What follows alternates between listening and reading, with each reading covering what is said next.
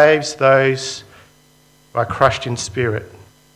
Calling out to God at that moment, said, Please help me. And that was the beginning of Katrina's journey to faith in Christ. The Gideons International is an association of Christian businessmen and professionals and their wives who give their time to place copies of God's Word into the communities in which we live in almost 200 countries around the world. We place Bibles in hotels and motels and caravan parks. You might have seen of our Bibles when you've travelled.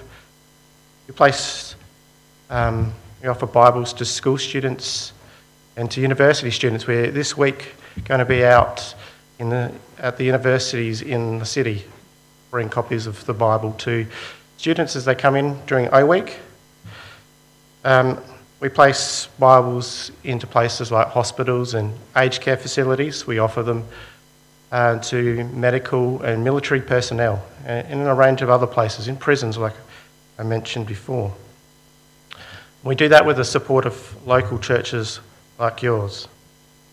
Our desire is to see people come to faith in Jesus, and we've received many testimonies over the years of how a Gideon Bible placed in a facility or given to somebody has resulted in someone coming to faith in Christ. And I'd like to show you now a testimony of someone who received a Bible locally here at Birdwood High School. I was a year eight student at Birdwood High School in the Adelaide Hills. It was the day when a representative from the Gideons came to visit. I remember that they spoke for a while. I can't remember what they spoke about. And then they invited us to help ourselves to the small uh, red New Testaments which were stacked in neat piles on a table. The uh, boy in front of me grabbed two and then turned around and said, One for me, one for the fireplace which uh, at the time I thought was hilarious, but uh, somewhat disrespectful. And I took one, I put it in my school bag, added it to my bookshelf, and didn't think much more about it. After high school, I studied science at university, and I was very much a committed atheist. There was one Christian in my classes, and I was more than happy to join in with or even initiate the taunts and the jokes that were made at his expense. Uh, within my class at uni, I was the heavy metal guy, but contrary to my hardcore image, I really wasn't doing a good job of doing life well. I was struggling socially. And many quite normal social settings filled me with anxiety. And this made it very difficult for me to function. And this became a life controlling vicious circle for me. When I really wanted to know what was going on with my life, I did something which no self respecting atheist should ever do. And I pulled out that little red New Testament, which had been collecting dust for years, and inside the cover, cover there were helpful references to the sorts of verses I needed, so I started reading. But when I spoke to people about the Bible and how compelling I found it to be, many of them, including some well-being professionals, strongly encouraged me to leave the Bible alone, as they thought that it would make things worse. So one evening I went for a walk down the River Torrens Linear Park to find a bridge from which I could hang myself. But when I was down by the river, I stopped and I looked around and I had this thought that behind everything I could see, there must be a God. And the thing is, no matter how hard I tried to ignore the Bible, throughout that time, those verses which I read in the little red New Testament kept on popping back into my mind to irritate me. So I thought, well, I really have nothing to lose at this point by reading the scriptures. So I went back home, ignoring advice, and got back into the Bible.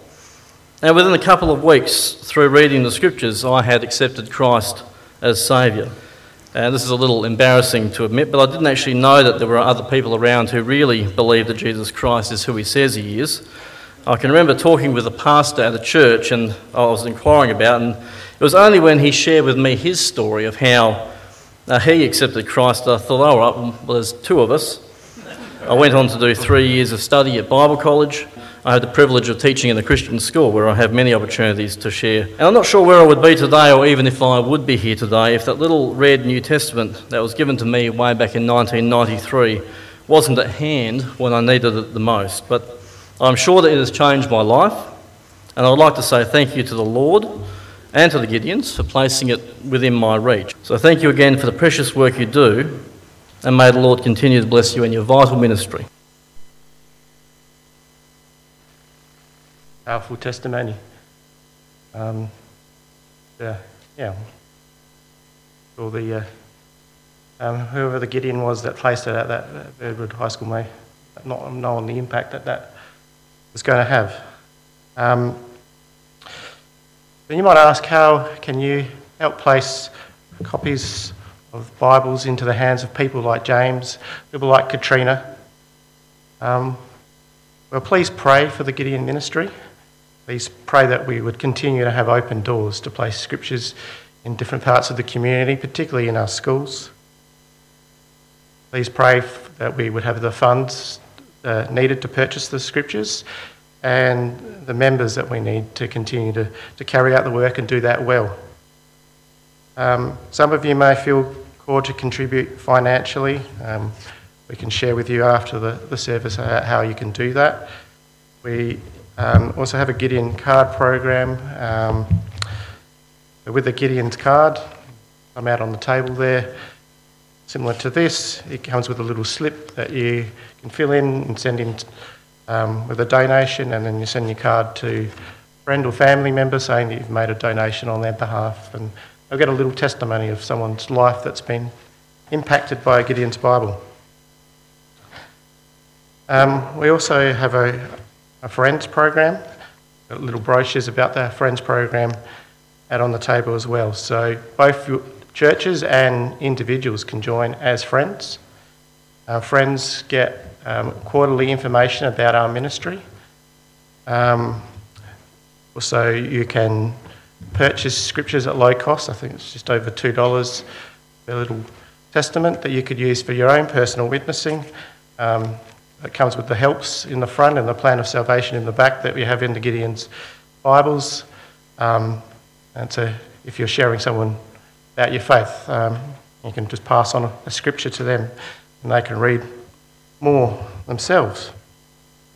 Um, and lastly, if you're a, a, professional businessman or um, a professional or own, own, your own business, you may wish to consider becoming a member um, of the Gideons if you're, you're looking for a way to share your faith with others. Um, plenty of opportunities in the Gideon ministry to do that um, and to place Bibles in the community. Um, so thanks so much for your attention this morning. It's been a great privilege to be here this morning. And uh, yeah, please, if you want to find out a little bit more about the Gideon Ministry, come and visit us at the table out, out the front. Thank you.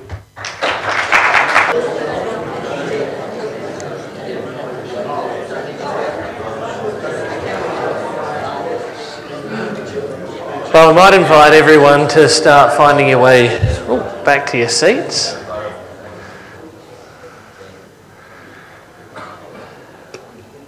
And we can uh, continue those conversations after the service over tea and coffee and all of those wonderful things, which we don't take for granted after not being able to do that a few years ago. It's wonderful to be able to spend that time together. But before we do get into God's Word this morning, let's come to Him in prayer.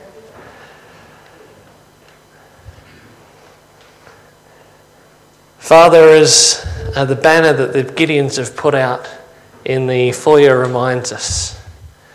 You've sent out your word, and it does not come back to you empty.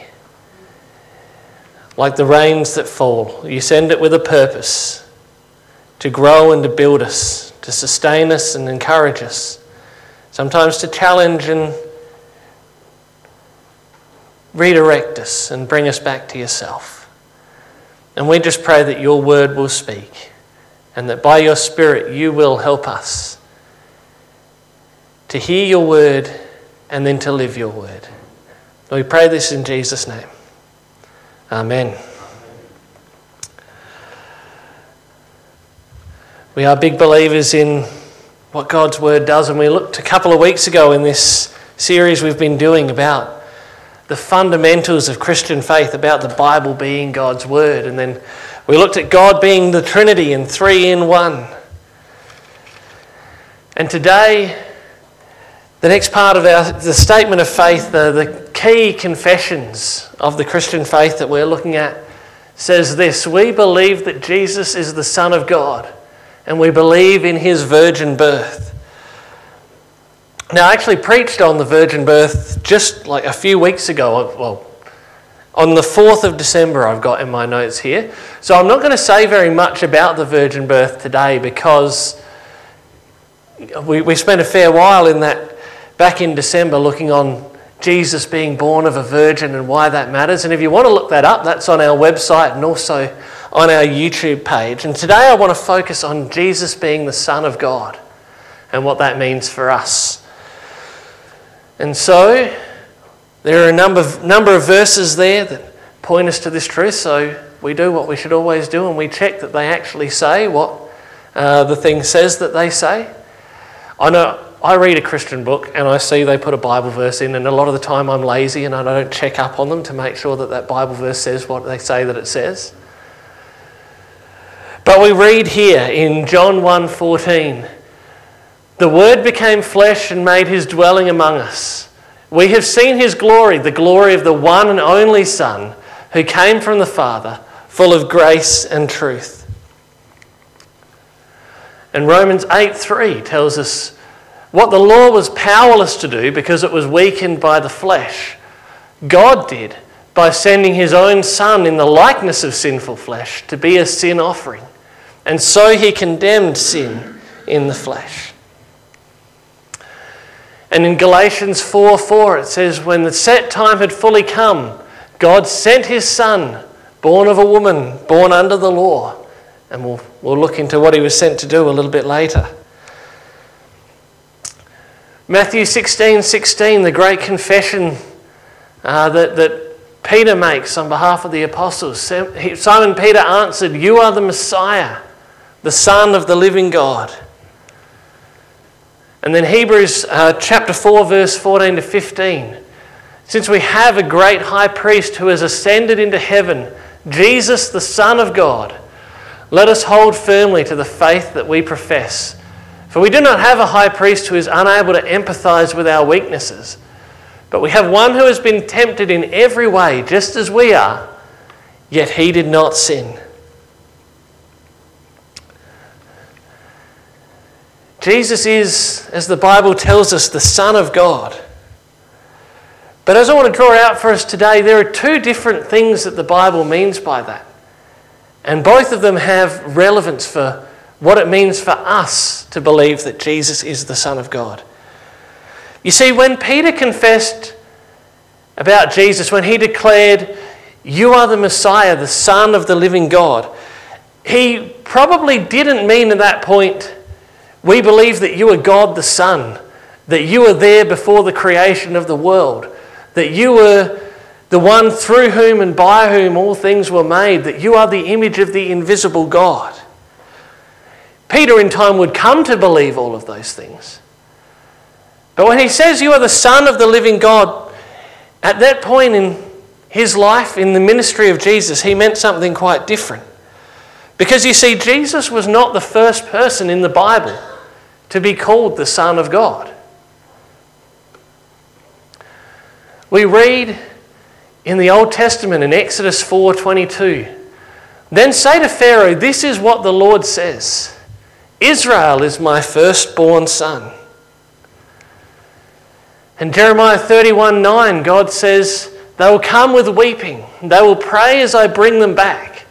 I will lead them beside streams of water on a level path where they will not stumble, because I am Israel's father, and Ephraim, uh, one of the tribes, but is often used for the whole of Israel. Ephraim is my firstborn son.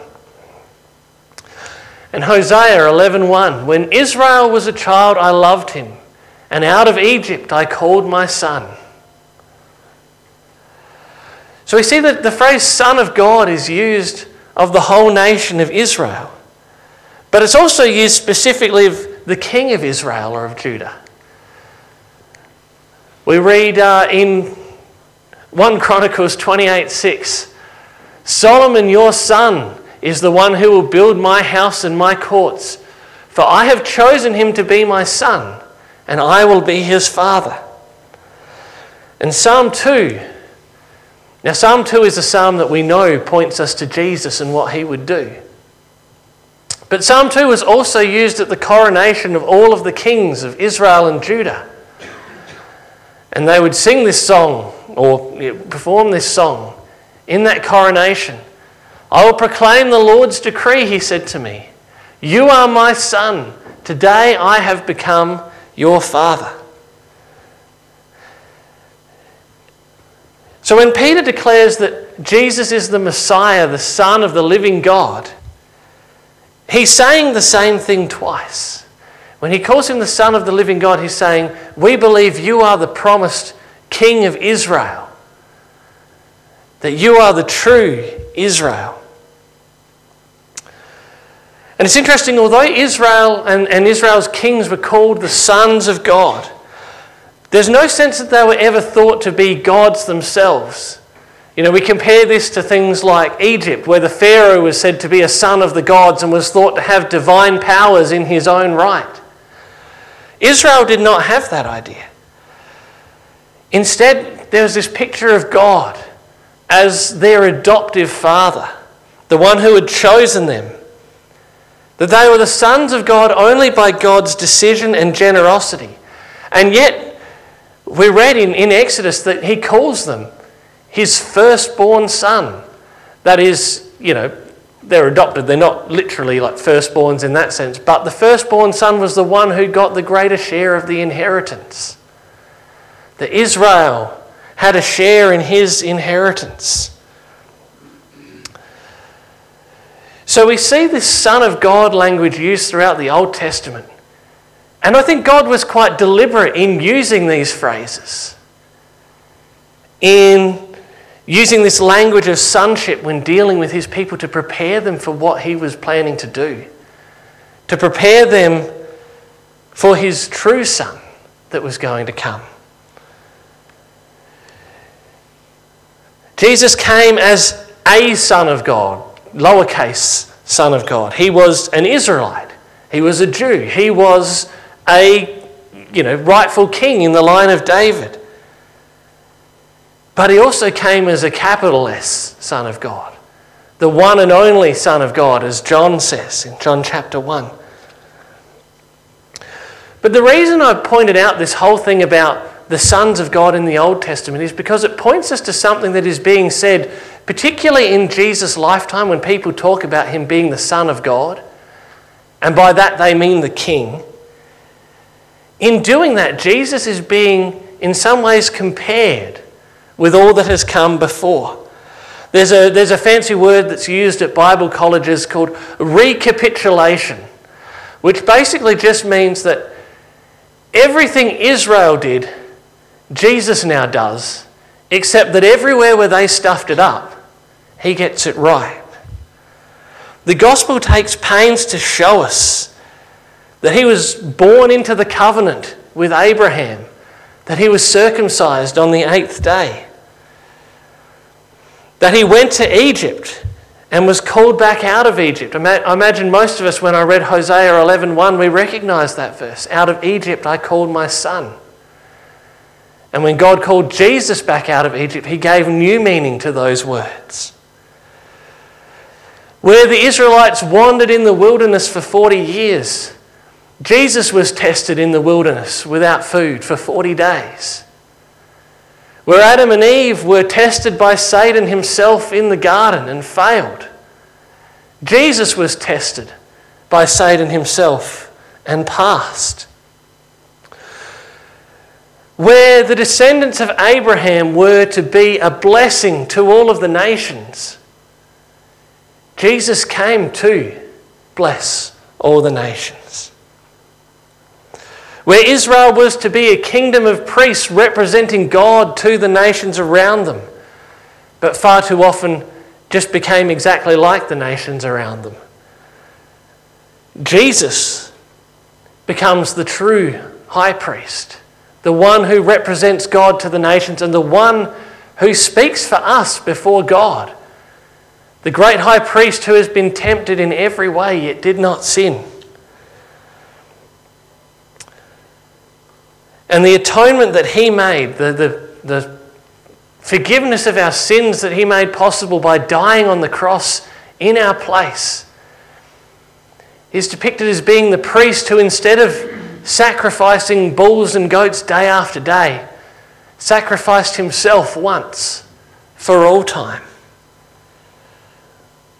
Jesus' life repeats the key points of Israel and the kings, showing that he was all of the things that Israel was to be, but more. Because he was the capital S Son of God.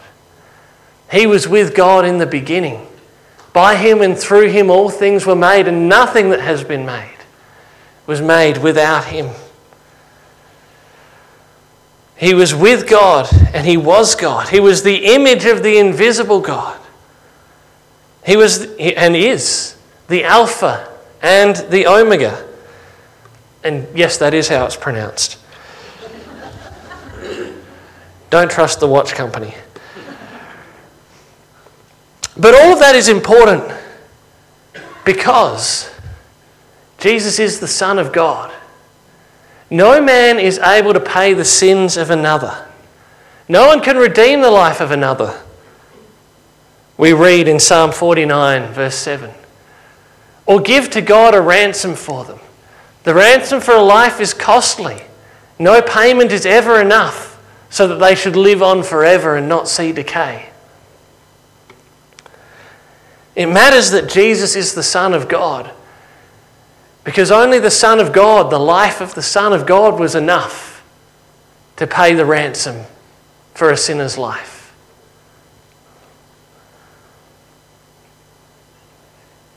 Jesus is of the same nature as God. He is the true Son of God. And confessing that He is the Son of God, the one that all of the, the lowercase s sons of God were pointing to, Confessing that matters because it's a question, well, it, it speaks to the question of whether we can trust Him. If Jesus was just one of those lowercase sons of God, well, we routinely read throughout the Old Testament about how David was the best of the kings and about how all of the kings who came after were compared to him. And yet, David was somebody who got an awful lot of things wrong, who did things that we would think unforgivable if they were done to us. If Jesus was just a Son of God in that sense, his teaching would just be some ideas about the world rather than God's ideas about the world, about what is right and what is wrong. Because he is the Son of God, that means that we can trust that everything that He says is right. That every, all the things that He calls us to live is how we should live. Because He is the Son of God, we can trust in His sacrifice in our place. That it will actually be enough to bring, to ransom the life of another.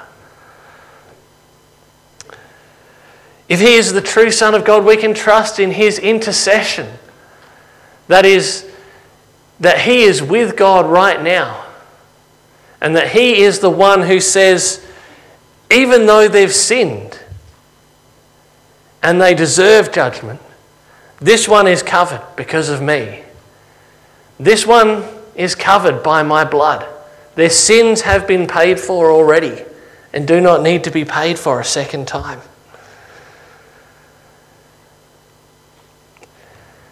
And the other reason that it's important that he's the true Son of God, why it makes a difference to us, is because the Son of God will bring many sons to glory. We started in the beginning of this uh, message with Galatians 4. Now I want to read the rest of it. When the time, the set time had fully come, God sent his Son, born of a woman, born under the law to redeem those under the law, that we might receive adoption to sonship. God sent His Son, and because He is His Son, who came to redeem us, we are adopted as sons of God. Because you are his sons, God sent the Spirit of his Son into our hearts. The Spirit who calls out, Abba, Father. So you are no longer a slave, but God's child. And since you are his child, God has made you also an heir. We are made God's sons. And I use that word quite deliberately, not, not children. We are men and women in the church, we are sons of God, and men and women in the church, we are the bride of Christ. We all have to get used to something that's a way we're not used to thinking about ourselves. But the son, of course, in those days got the inheritance. So when the Bible says that you are sons, it's talking about the incredible honour that God has bestowed upon all of us in a way that would have been understood in those times back then and matters today. We're made sons, but we're more than that. We're brought into his inheritance. God has made you also an heir. Now, it can be difficult to get our heads around the language of inheritance. Because the way that we think of it, I get my inheritance when somebody I know dies. My father dies, my mother dies, my, my great aunt, who I haven't met, leaves me a million dollars, and that leads to the premise of a, a movie. Um, and God's never going to die, so what does it mean that I have his inheritance? What does it mean that Jesus has brought me into his inheritance? I think that the idea that's being brought across there is I know that as a father, I own a lot of stuff in our house. And yet, the ownership of the things in our house is fairly fuzzy, isn't it? As soon as you have kids, it's not so much my things anymore, it's our things. And when God invites us to share in his inheritance, he's not saying, when I die, you can have all of this, because he will be there forever. But he says, what was my things is now our things. I share my things with you. For those of us who are in Jesus, for everyone who is in Christ, for everyone who believes that he is the Son of God, who believes that his death on the cross is enough to forgive my sins and who has asked him to forgive my sins. For all of us who have chosen to follow him, we have become sons of God. Not natural sons in the same way that Jesus is. We're not going to be brought into the Trinity in the same way that Jesus is. But we are adopted sons and greatly loved at that. Our entry into the family of God was won by the Son of God, who loved us so much that he gave his life for us while we were still his enemies. And I've been mindful in preaching this message. This is the second week in a, in a row where there hasn't really been the kind of application where I go, now go out and read your Bible more, or go out and spend more time in prayer, or go out and give some money to a homeless person, or share your food with somebody in need. The application from the last couple of weeks has been less about what to go and do, but why and how we go and do all the things that we do. Jesus, being the Son of God who has brought us into God's family, changes the how of how I pray. Because Jesus is the Son of God and has brought us into that family, that's why he could teach us to pray, Our Father who is in heaven. To approach the throne of God with boldness, despite the fact that I am a sinner who has no right to come before God at all.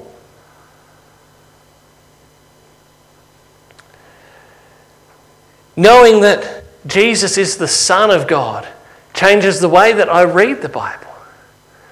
And I see it as I see him as all that we as humanity were supposed to be but couldn't be. And we see how far we fall short. But instead of despairing of that fact, we see how much He's loved us in that He has chosen us to be His family all the same and to pay the price our sins deserved.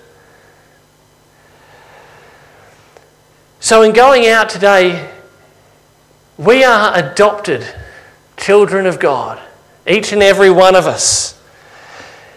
And in some ways, you know, in some ways that adoption is even more special because an adopted parent didn't have to choose you, they chose to. How do we live as adopted children of God? Can you imagine growing up on the streets and this you know, wealthy landowner invites you to come along, be his son, his daughter, live in his house. You can imagine yourself in that situation trying to get everything right and do everything right and make sure I don't stuff all of this up so that I end up out on the street again. But that's not what God wants us to be doing. God doesn't want us living lives full of works so that we won't miss out on heaven. Trying to do enough to make up for what God has done for us. Worrying that every failure will get us kicked out of the house. But He's invited us into His family because He wants us to be His family. To spend time with Him. To love Him and be loved by Him, to be His children, and live lives that show our love and our gratitude, not because we think we have to do these things, but in thankfulness for the one who has done incredible things for us. You are a child of God. That's what the Bible says. And we've heard that a hundred times. So I'm going to say it again, and hopefully it might hear it new and afresh. You are a child of God, the creator of the heavens and the earth. And we can revel in and we can enjoy that. And the Holy Spirit within His people testifies to that. And when I say I'm a child of God, it's not a boast at all about how good I am. But it's a reminder of how good He is and how great is His love for us. So let's pray. Heavenly Father, we thank you for your incredible love for us. We thank you, Jesus, that you are the Son of God. Both in the sense that you are the true Israel, the true King, that your people waited thousands of years for. The one who is all that we could not be. But instead of rubbing our noses in that failure, you have given to us your righteousness so that we might be called children of God. How great is the love that you have lavished upon us.